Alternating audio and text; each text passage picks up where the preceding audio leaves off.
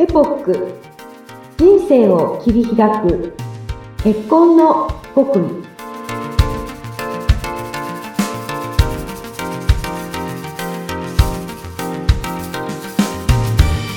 皆さんこんにちは。マリッジサロンエポック金山純子です。インタビュアーの高須幸子です。金山さんよろしくお願いします。よろしくお願いいたします。はい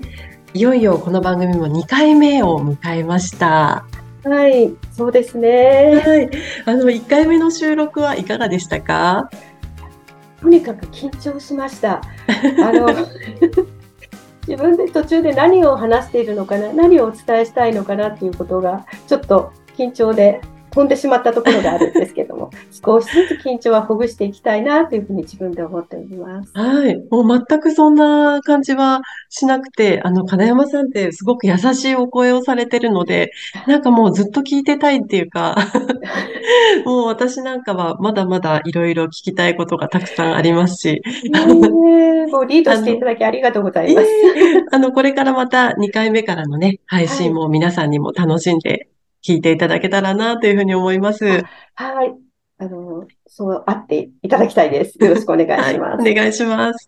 さあ、2回目はどういったテーマでお話ししていただけますか？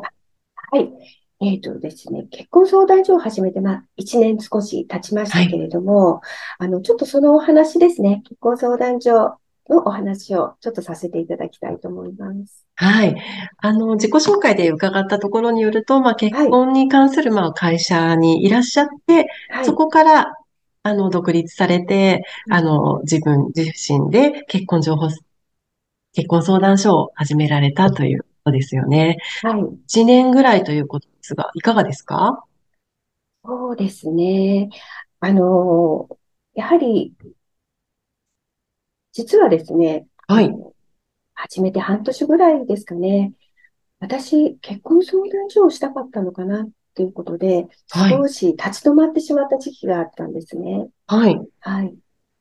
あの、実は結婚情報サービス、以前いた会社では、あの、100名ぐらいですかね、多くの方を一人で担当しまして、はい。なかなかそのお一人お一人にしっかりと向き合うお仕事ができなかったというところがありました。まあ、はい、そこが少し、あの、経験をたくさんさせていただいて、あの、いろいろな出会いがあって、あの、プラスのことはたくさんあったんですけれども、そこだけ少し思うところがあって、自分で、あの、結婚相談所を始めたいなというふうに思いがあって、今に至るんですけれども、はい。あの、ただ、一方で、結婚相談所というのが、成婚がゴールなんですよね。ああ、はい。で、そうですね。はい。で、私はそこをしたかったのかなっていうことで、多分立ち止まってしまったのかなっていうふうに今振り返ってみると思っています。はい、確かにあの一人でそんなに多くの会員様を抱えていらしたら、はい。やっぱり成婚までっていうのが精一杯ってなってしまうんですかね。そうですね。もちろん会員様も結婚したくてあの入ってらっしゃるので、別にそこにゴールを置くということは何の問題もないお話だとは思うんですが、はい、まあ、私自身が、まあ、あの結婚してからがとても大変だったなっていう思いがあって、多分これは、あの、結婚された方は皆さん感じていることなんだと思うんですけれども、はい。やはりそこにしっかりと軸を置いて、あの、会員様と向き合いたいなっていう思いが、まあ、相談所を自分で始めてから徐々に強くなってきたんですね。まあ、ご自身のそういう経験があったからこそっていうところですよね。そうですね。はい。ちょっと第1回でも触れたんですけれども、はい。あの、私は、まあ、結婚後、まあ、仕事と両立しながらも仕事を辞めて、まあ、家庭に入って、で、いろいろと、まあ、とても、今となってはとても貴重だし、あの、役に、役立っている体験をいろいろと経験もしてきましたけれども、やはり、例えばですね、子育てで誰かに相談したいなとか、まあ、夫婦生活で、え、こんなことあるんだけれども、このまま続けていいのかなとか、いろいろ思うことがたくさんありました。であの、そういうことをですね、あの、結婚後も皆さんが多かれ少なかれ抱えることがあると思うので、はい。そこに、まあ、第三者が関わることで、はい、えー、少しでも気持ちが楽になったりとか、解決できたりとか、でそういうことができるような役割を担うこともとても大事なんじゃないかなということを思うようになったんですね。うん確かにあの、近しい人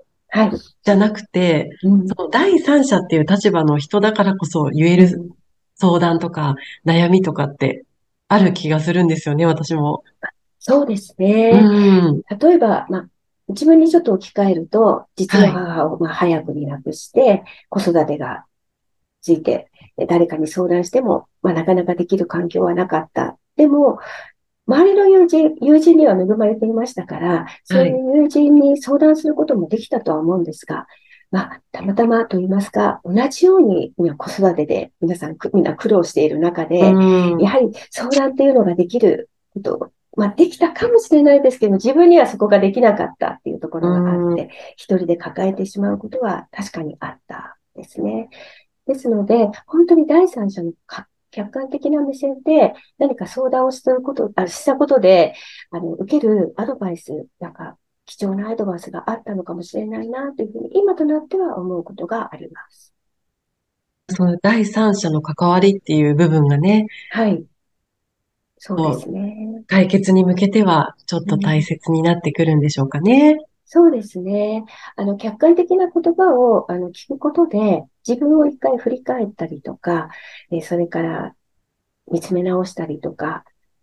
で、自分で納得して、また次に進むことができるかもしれない。何かそこの一つのポイントに、えっと、自分が、自分の身が置けられたらいいなというふうには思います。はい。まあ、成婚ももちろん大変だし、はい、大事なんでしょうけれども、やっぱりそこからの生活ってすごく長いですもんね。そうですね。はい。はい。あの、もちろん会員様がそれを望めばのお話なんですけれども、はい。例えば子育てで悩んだりとか、まあ、夫婦で些細な喧嘩をしたりとか、例えば、えー、義理のお母様とのやりとりで、ちょっとカチンと来たりすることがあったときに、まあ、あ、そういえば金山っていうおばちゃんがいたなっていうふうに 思い出していただいて、でそこで連絡をね、取っていただいて、あの、していただいて、あの何かお話をすることで、気持ちが軽くなったりすれば、それは本当に嬉しいなと思います。そういったご相談も金山さんの方にさせていただけるんですか？あ、もちろんです。はい。あの、私はそういうふうな立場でいたいなというふうに考えていますので、いつでも連絡をくださいということは、会員様に日々お話をしています。ああ、じゃあ、もう成功したら、はい、そこで終わりっていうことではなくて、はい、金山さんに、あ、こんなことをちょっと聞いてみたいとか、うん、ああ、これどうしようかなっていうことが出てきたら、はい、あの、そうやってご気軽にご連絡できる状況を作っていただけるんですね。あそうですね。あの、私のところで成功しなくて大会されている方もいらっしゃるんですよね。はい。うん、例えば、あの、婚活アプリとかで出会って、はい。で、その方と成功されるってこともあるんです。ああ、同時に婚活を進めていらっしゃるようなお客様がいるっていうことそうですね。あの、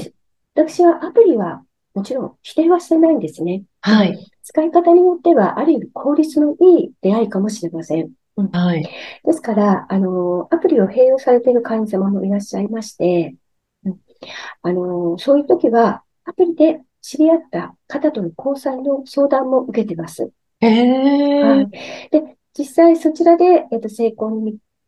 至った方もいらっしゃるんですが、えー、そういう方ともですね、あの、大会後もしっかりと、しっかりと言いますあの、大会後も、連絡が取り合えるような環境は整えていまして、そういう意味では、あ、結婚しましたっていうご報告をいただいたりとか、うん、なんか結婚したけれども、ちょっとお母様とのやりとりで、ちょっとこういうことで困ってしまったとか、まあ、あとは結婚式の時にですね、ちょっとこういうふうにちょっと今、あの、話があの、勝ち合わなくて、この先どうしたらいいかしらっていうような話を受けることがあって、はい、まあ、そういう時も第三者の目線で、ああ、そういう時は、そういうこともありますよね、っていうところで、とお話をして、あの、結局はもうご自身で、ああ、そうよね、そうよね、ということで、あのその先円満に進んでいる方もいらっしゃいますね。ええーいや、そういう悩みってこう一人で抱えてるとちょっとやっぱり苦しいですし、はい。あまりに近くの人にはちょっと相談しづらいっていう時に、うん、金山さんにお話聞いてもらったら、いや、かなり嬉しい、心も軽くなるような気がしますね。あ、もうそういうふうに言っていただけるとありがたいですし、会員様もそういうふうに思っていただけてるんだったら、本当にこんなにありがたいことはないですね。成婚もそうなんですけれども、うん、普通の相談、結婚相談所がやっているような性へのこだわり、プラス、その後の人生の相談やお話も、金山さんに聞いていただけるんですね。そうですね。あの、やはり今まで、あの、経てきた経験っていうのは、決して無駄ではないと思っていて、はい。私自身ももう、あの、人生の折り返し地点に、もう、十分もう、あの、差し掛かってる、差し掛かった、もう、ですので、はい。はい。あの、これからの自分のライフワーク、それから第二の人生として、社会貢献をしていきたいなっていう意味はすごく、うん、すごく強く持っているんですね。はい。そういう意味でも、あの、今後、そのような気持ちで、あの、皆様と、それから社会と向き合っていきたいなというふうには考えております。はい。そういったね、金山さんにいろいろご相談したい、お話ししたいという方、えー、この番組の説明欄に LINE 公式アカウントのご案内も掲載されていますので、ぜひご登録をね、よろしくお願いいたします。では、金山さん、2回目のお話はここまでとなります。はい、また次回もよろしくお願いいたします、はい。よろしくお願いいたします。ありがとうございました。ありがとうございました。